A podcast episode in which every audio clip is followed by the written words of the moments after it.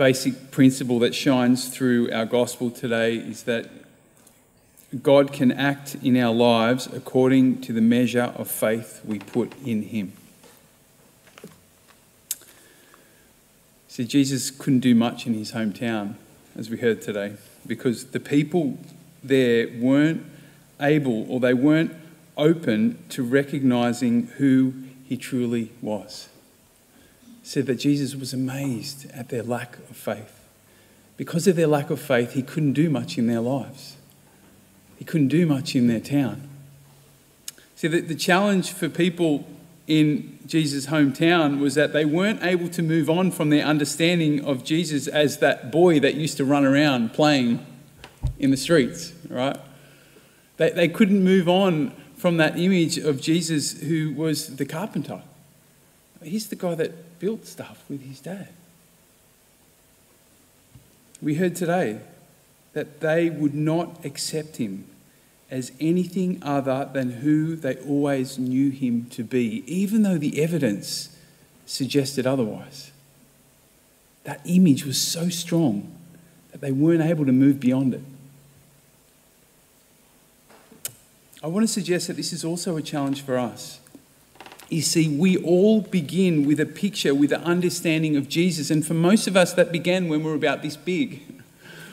Right? And of course, when we're children, that understanding of Jesus is going to be very limited. We probably began reflecting on Jesus as that cute little baby in the manger, did we not? Or, or you know, beautiful Jesus hanging out with the sheep,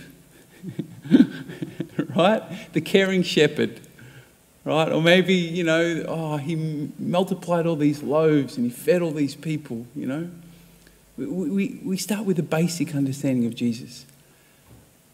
I doubt as children we reflected much on the Jesus who spent lots of time with people in the dodgy parts of society, or the Jesus who strongly spoke up against religious authorities and, and the rich who, who, who uh, were living unjustly, or the Jesus whose life was constantly under threat by those who hated him or the Jesus who willingly carried the anguish of the world and embraced the torture of crucifixion out of love for humanity. Or the Jesus who was also the Christ, the one, as St. Paul says, through whom everything was created and in whom everything exists. I don't think we would have reflected much on that when we were kind of this big, right?